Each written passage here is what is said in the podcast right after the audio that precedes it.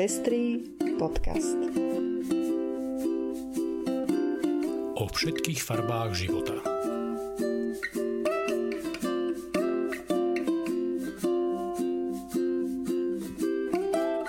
Vítame vás pri 89. vydaní Pestrých správ. Toto sú informácie, ktoré prinášame. Ukrajina ratifikovala istambulský dohovor. Bývalý pápež Benedikt XVI sa možno postaví pred súd v kauze zneužívania detí. Svet zaznamenáva progres aj regres v oblasti ochrany práv žien.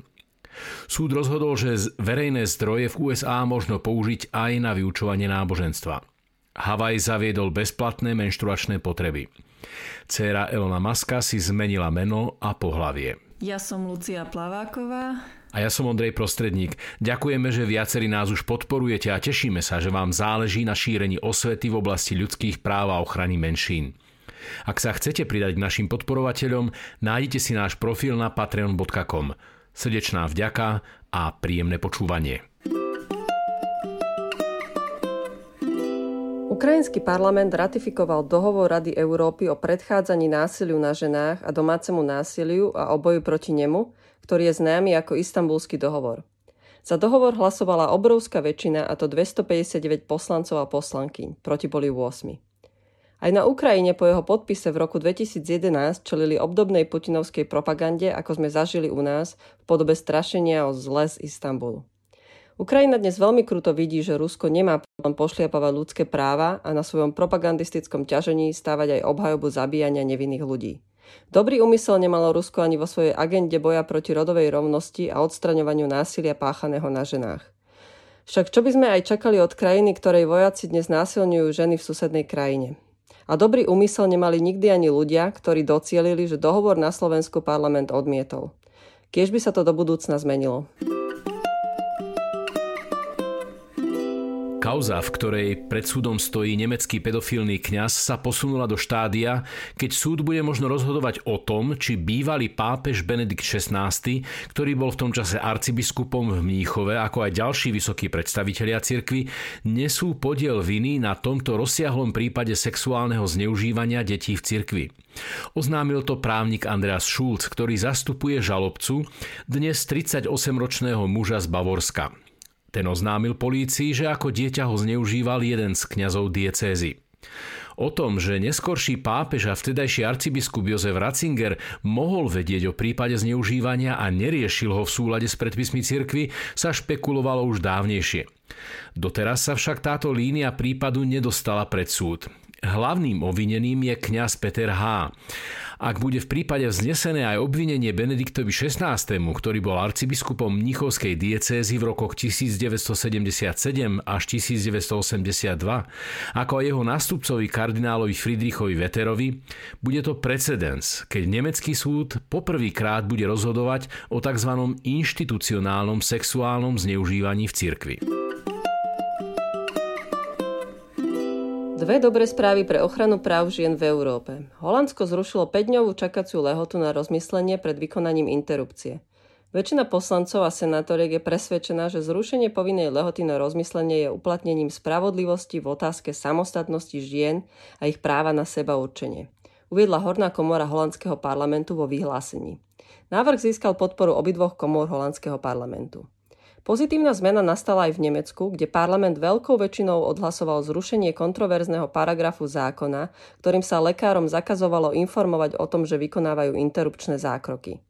Zákon doposiaľ zakazoval reklamu na interrupcie, čo v praxi viedlo k tomu, že lekári a lekárky sa obávali informovať pacientky o interrupcii bez toho, aby riskovali žalobu.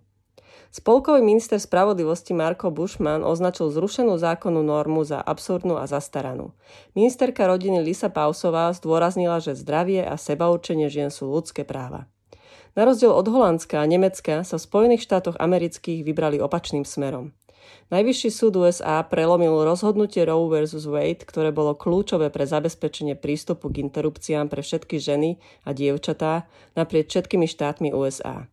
Viaceré štáty hneď po rozhodnutí prijali rôzne formy obmedzenia a zákazu interrupcií. Rovnosť žien v USA sa opäť raz vzdialila. Najviac na to doplatia ženy z chudobnejších pomerov, ktoré nemajú prostriedky na to, aby si zaleteli do iného štátu. Štáty tak získali moc nad životmi dievčat a žien, ktoré sú zbavené rozhodovania o vlastnom živote a budúcnosti. A mnohé z nich na to doplatia aj vlastným životom. Zákazy interrupcií nikdy nevedú k tomu, že sa interrupcie vykonávať nebudú, ale budú sa robiť život ohrozujúcimi prostriedkami.